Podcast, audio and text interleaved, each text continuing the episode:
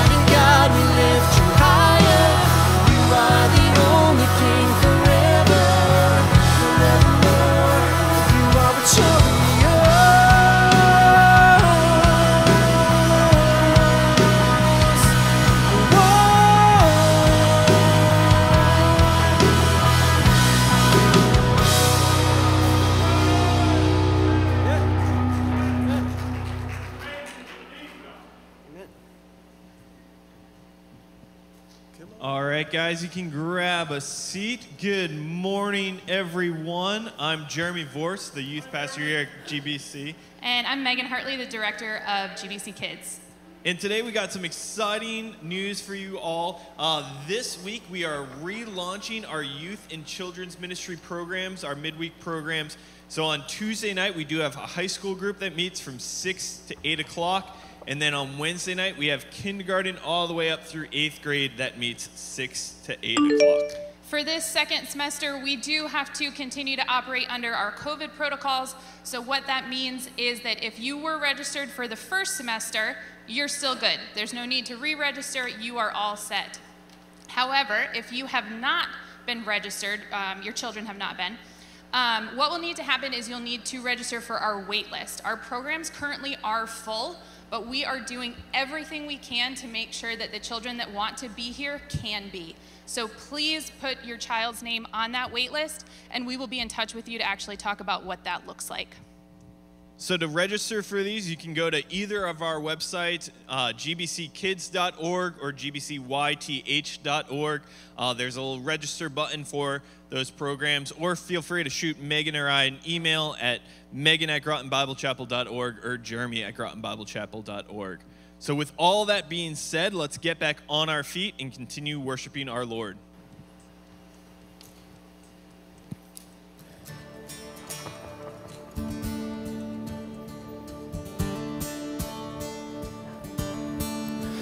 I was buried beneath my shame. Who could carry that kind of weight? It was my tune till I met you. I was breathing,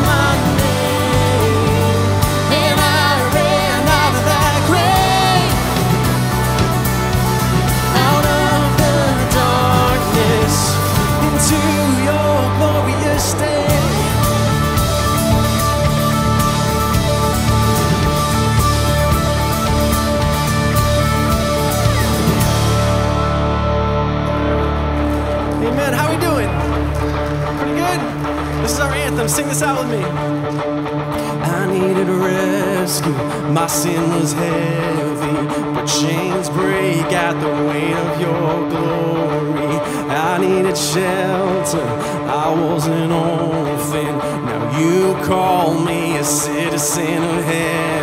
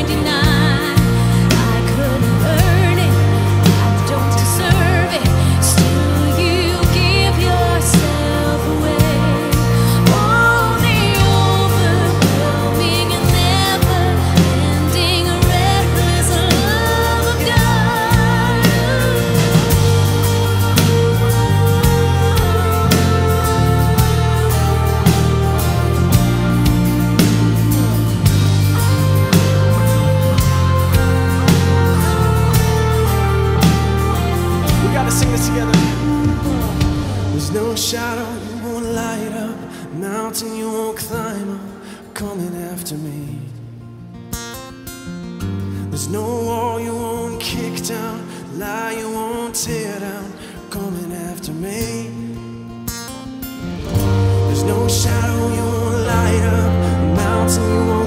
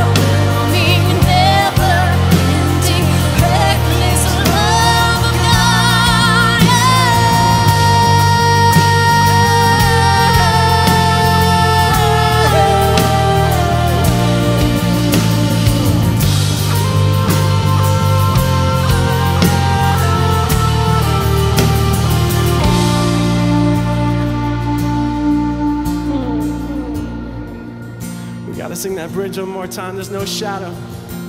There's no shadow you won't light up, mountain you won't climb up, coming after me. There's no wall you won't kick down, lie you won't tear down, coming after me. One more time, just your voices. There's no shadow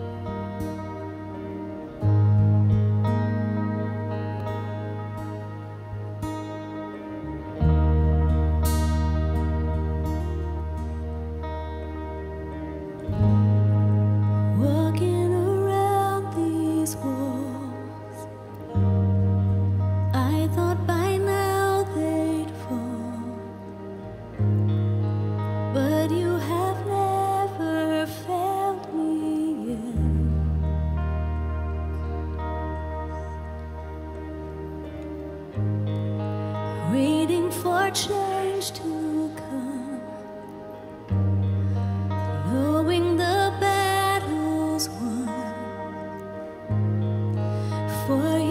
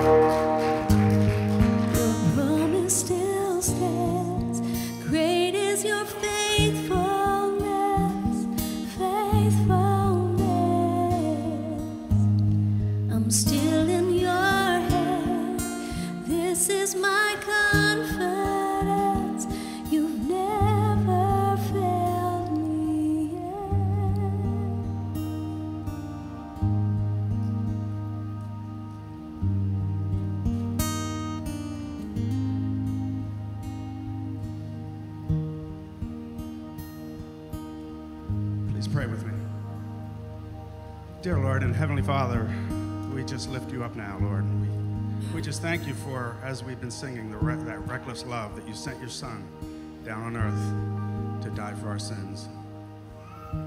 Lord, when Jesus came, uh, the, the, the things that he experienced are way worse than what we see now political turmoil and suffering and illness. Lord, Jesus saw all of that, Lord. And now he sits at your right hand as the perfect high priest. Lord, he understands everything that we've gone through this past year, as well as will go through in the coming year, Lord. And we just thank you for that, that reckless love that sent your son to die on the cross for our sins. Lord, we just lift up those who are suffering now in isolation, illness, or in financial difficulties, Lord. And we just pray for your strength, your wisdom, your peace, and your hope, Lord. Lord, we just lift up uh, military families within, within our community here, Lord. With, with loved ones far away, we just pray that you would give them strength wisdom and guidance, Lord, and, and just pray that bring their loved ones home safe. Lord, we just pray for our elected officials, our local, our state, and our federal, Lord. Lord, your scripture says that those authorities are placed in power by you and you alone.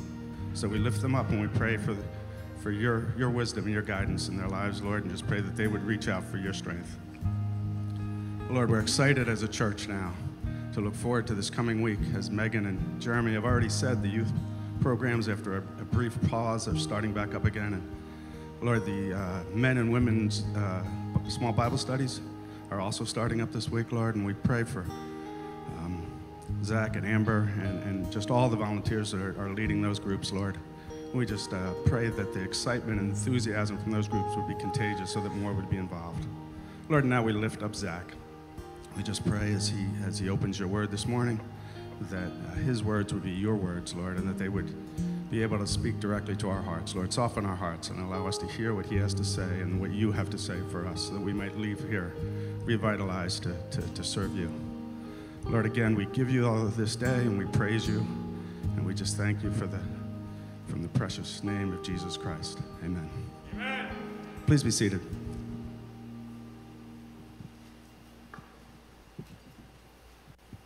Morning, Groton Bible Chapel. How are we doing? We're good. My name is Jason. I'm on the pastoral staff here, and I got to tell you, every time I get up here, somebody always gives me a hard time about not smiling enough. So I am very happy today to be joined by my friend Katrina, who has a smile big enough for both of us. Thank you. So this is Katrina Stevens. She's Zach's wife, and we are here this morning to talk about groups at GBC. And Katrina, you've been involved in leadership. You've been involved in groups yourselves. So what has been your experience with small groups here at GBC? So when Zach and I first moved to New England, we joined a intergenerational small group, and I had some amazing people of all ages and stages of life. There wasn't a single one of us that were in the same stage of life in the small group, and so that's kind of started like my passion for the small groups is having those those people be able to speak into my life and, and tell me, hey, you're going to get through this, or hey, how do I do this? And so ever since then, I've been a part of um, moms' book clubs and parent small groups and specialized small groups, women's Bible studies, um, groups that it just has made it so that I'm not doing life alone um, and having people that point me back to Jesus.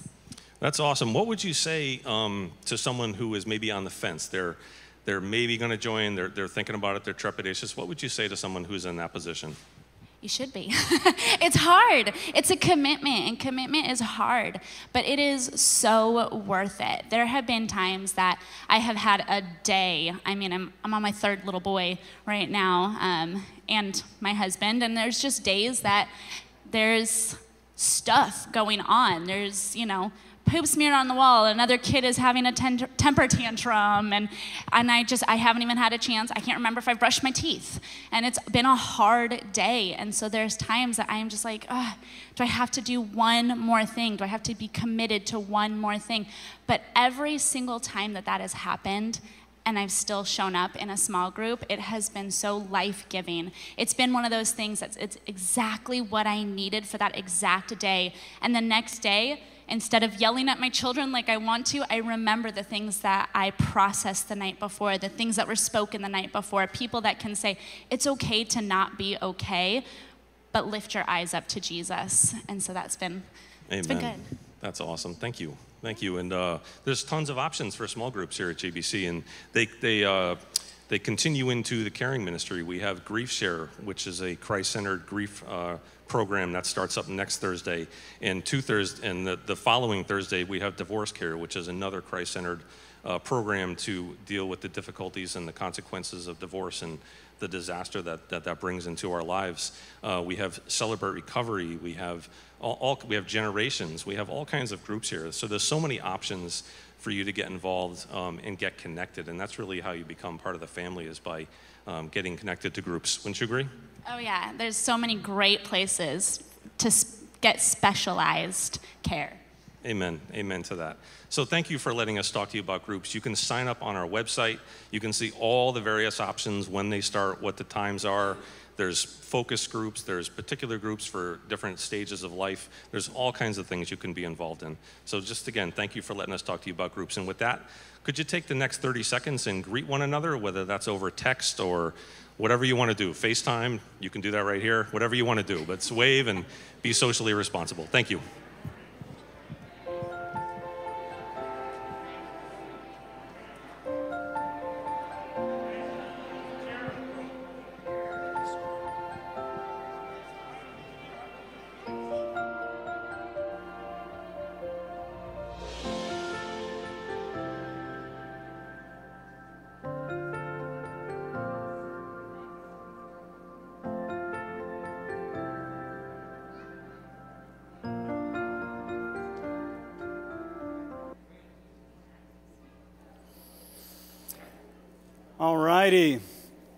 Welcome, welcome. She's pretty cute, I gotta admit. And uh, she's, she's my wife, in case that was awkward for some of you who don't know us. Um, and I'll just add to what they said. You know, if you're looking around and you got questions or you don't see something, feel free to reach out me, Jason, Amber. You know, we'd love to touch base with you. We can talk more about getting you sorted. So, my name is Zach. I'm one of the pastors here. We're continuing in a series going through the Gospel of John. And uh, today we start off in John chapter 13. This marks kind of a shift for us in the Gospel of John, which I'll get to in a moment. I, uh, I'm kind of got a lot, 20 verses, and kind of six little comments I want to make along the way. So I'm going to pray and just jump right in. Bow your heads with me. God, we, uh, I think we all take for granted the opportunities that we have, Lord, to, uh, to be together in person, to be together and watch from afar. Lord, we take for granted that we can own a copy of, of your word. Lord, many of us, several. We take it for granted, Lord, that we can speak to you directly. God, this morning, we, uh, we really just want to come before you, Lord. And I, I just ask, God, that you would uh, impress upon us just how real, how radical, how amazing and awesome that which we get to do actually is. And so, God, as we uh, look at your word, I always, Lord, ask you for clarity and for humility and, Lord, soft hearts to receive. In Jesus' mighty name we pray. Amen. John chapter 13. We're in the Gospel of John. If you got a physical Bible, it's towards the end, like this. Matthew, Mark, Luke, John is where we are. Chapter 13. I'm going to start reading. We're going to go through the first three verses. Before the Passover festival. This is one of the major festivals that happened. By the way, people would come over from all over, harken back to the people uh, when they were in Egypt and God brought them out of slavery in Egypt. Still in verse 1 Jesus knew that his hour had come to depart from this world to the Father. Having loved his own who were in the world, he loved them to the end. Now, when it was time for supper, the devil had already put it into the heart of Judas. Whoa, devil's making an appearance. Simon Iscariot's son to betray him. Jesus knew that the Father had given everything into his hands, that he had come from God, and that he was going back to God. Now, what we have here is an introduction very similar to actually the beginning of John and some similar language there as well. But the first thing we're going to do is we're going to unpack the intro a little bit. First thing we have to talk about is the division of John, because what a lot of scholars do when they look at John, they kind of divide up major themes as you have what's called the book of signs and the book of glory. Book of signs goes through chapter 12 and it goes slowly. It starts in the beginning was the word, in the beginning up through 30 some odd years of Jesus' life. So you can say from eternity past up to age 30. And then it slows down. Jesus a, does a bunch of signs, explains them, then it slows down. It gets far more intimate from chapter 13 on, and what many have come to call the book of glory.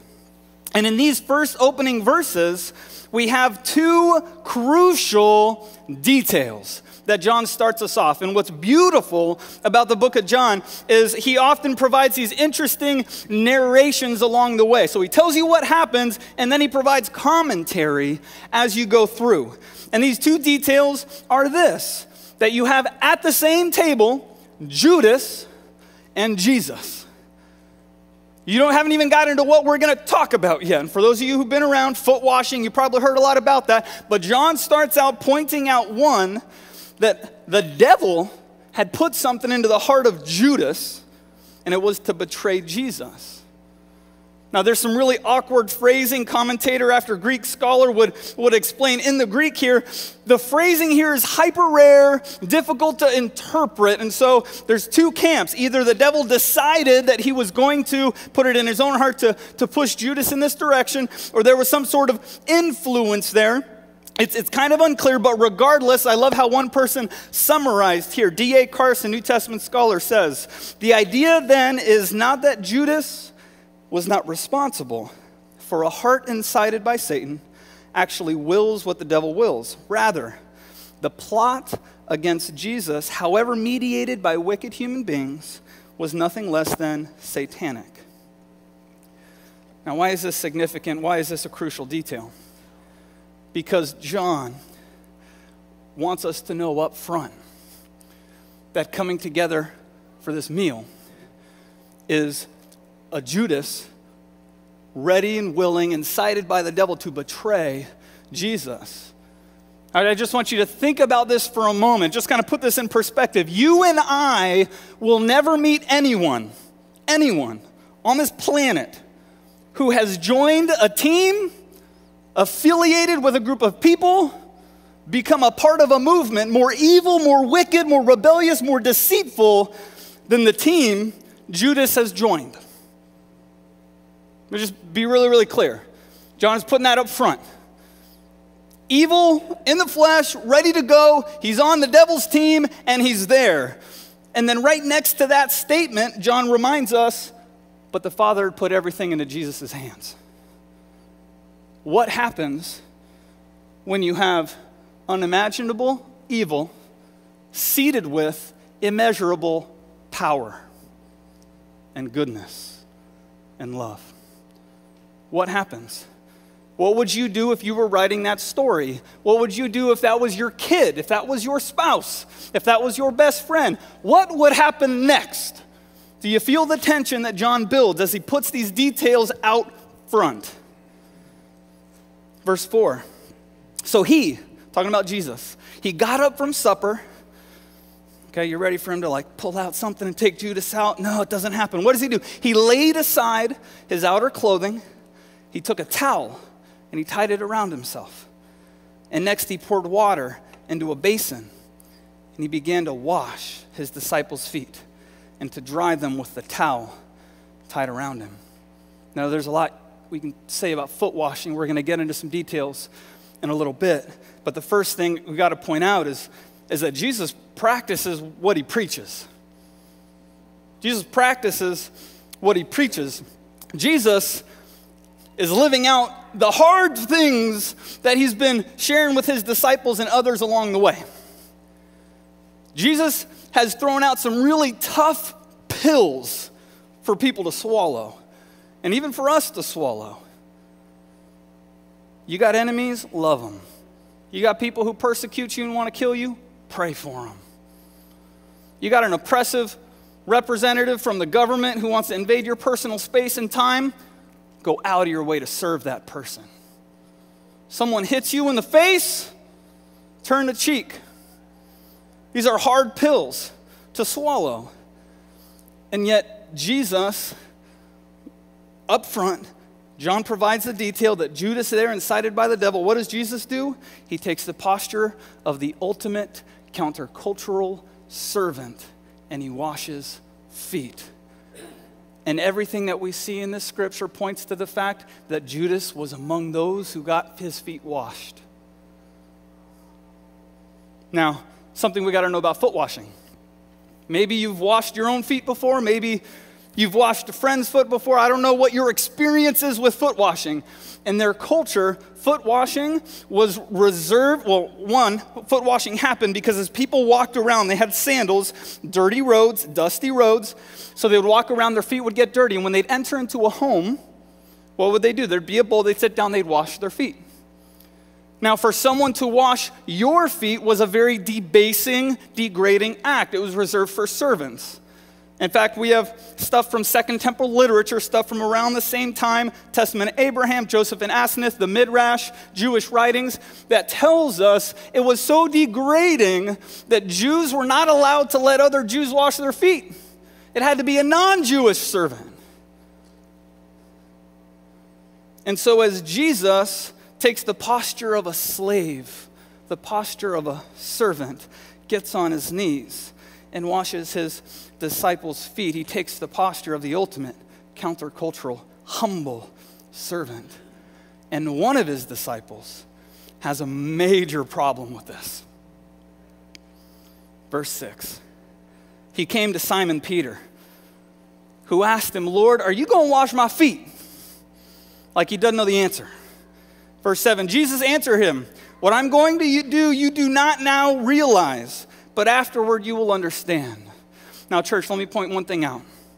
What Jesus is doing with the foot washing is not merely about cleaning feet, he's doing two things. One, he's pointing his disciples to a life of humble love and service, modeled after him. Two, he's foreshadowing the humility that will take him to the cross as he takes the posture of a servant. And so these two things are happening at the same time. And so when Jesus says, You don't realize now, but afterward you'll understand, He's talking about both. Peter responds, You will never wash my feet. And as I read that, I think of my, my three year old who, when I say it's bedtime, looks me in the eye and says, No. But Peter was being very culturally appropriate. Peter valued respect and honor and dignity and value so much he, he, he did not want to play a role in, in the disrespect and the degrading and, and the debasement that would occur, again, in the view of others towards Jesus if he were to be a part of this. It just was not culturally allowed, and Peter would have no part. But going on, Jesus says, If I don't wash you, you have no part with me. Simon Peter said to him, Lord, not only my feet, but also my hands and my head. Point three Peter gets his priorities right, but it takes a hot minute to get there. First thing I want to do is meet Peter.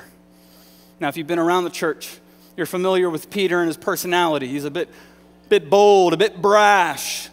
I like to compare him to Babe Ruth. I was talking with our lead pastor, Gary, about this.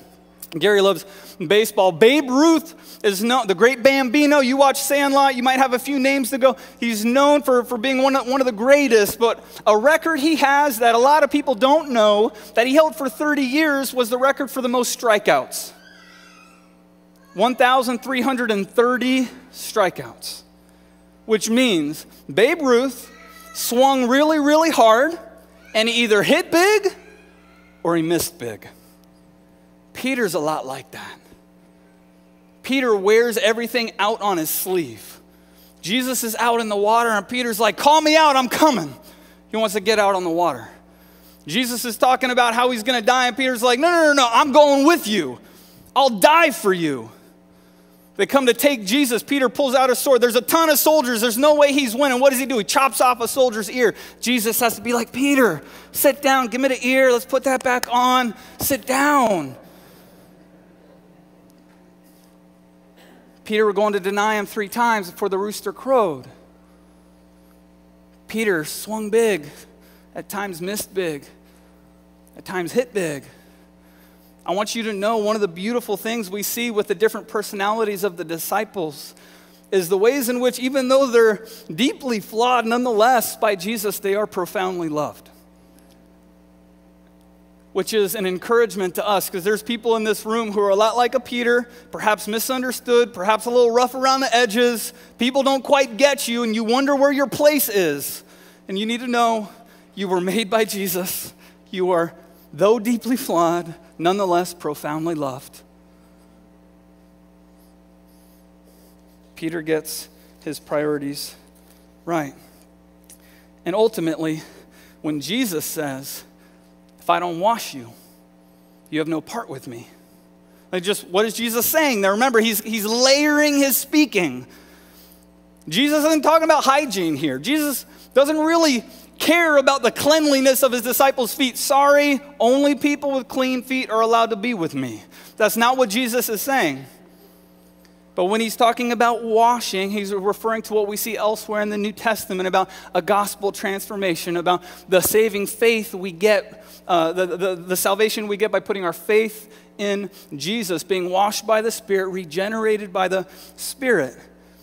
So Jesus is talking in those terms, and Peter, looking at the very physical nature of the circumstances in front of him, says, Not only my feet, but my hands and my head. Don't get old. Take it.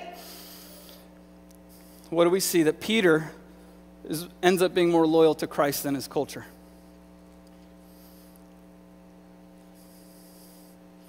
The culture would say no. Christ says, choose that or me. And Peter says, you all the way. Peter wants to go all out, and yet Jesus is going to make it clear that a far deeper significance, again, is being talked about. Not a lesson in physical hygiene, but talking about washing souls, transforming lives. Verse 10, he's going to explain some more. One who is bathed, Jesus told him, doesn't need to wash anything except his feet, but he is completely clean. Again, very clear from what he's about to say that we're not just talking about physical feet. You were clean, but not all of you. For he knew who would betray him, and that is why he said, Not all of you are clean. Talking about those who have been bathed, those who have been washed, referring to those souls who have put their trust and faith in Jesus and what he would do on the cross. But he, so that people are made completely clean. And yet Jesus uses an analogy here to get at this, a cultural analogy. You see, when there was a party, a festival, when there was a special occasion, you'd bathe before going over to the house, but when you got there, you would still wash your feet at the door. Now, it would be weird for someone to say you need to bathe again before you come in. You bathed at home, you're already clean. You show up, you, but, and you wash your feet. And so, what you have is an analogy to the Christian life in which Jesus is saying, when you put your trust in me, when you put your trust in what I've done for you on the cross, the victory that I've won, you are clean. It's been done. Don't let anyone tell you that something else has to be done in order for you to have salvation and spend eternity with Jesus. But as any Christian knows, as you go on in this life and as the Holy Spirit works in your life and transform you and, and moves and changes your affections, that people make mistakes, that sin still happens. And as that happens, we're called to confess to one another, as James tells us, and to continue refining ourselves in the context of community. So, what does he say? The one who is bathed doesn't need to wash except his feet. Confess to one another. Why? Still completely clean. So, hear this, church. Jesus doesn't do partial victories. When it comes to the battle he won on the cross, that Jesus lived the perfect life, died the death that you and I deserve, so that by trusting in Him and the death that He deserved, when we stand before God, God no longer judges us based on our mess, but instead on the righteousness of Christ. So that we get to share in the full victory that Jesus had on the cross. Victory is victory, washed is washed, clean is clean. And when God sees you, that's what He sees. But in case there's any confusion here, Jesus goes on. This isn't just talking in the abstract. Jesus wants to call his disciples to, to action. And that's what he does next. Verse 12. When Jesus had washed their feet and put on his outer clothing, he reclined again and said to them, Do you know what I have done for you? You call me teacher and Lord, and you were speaking rightly, since this is what I am. So if I, your Lord and teacher, have washed your feet, you also ought to wash one another's feet. Now, is Jesus trying to start like a foot washing chain? I think it's deeper than that. For I have given you an example, verse 15, that you also should do just as I have done for you.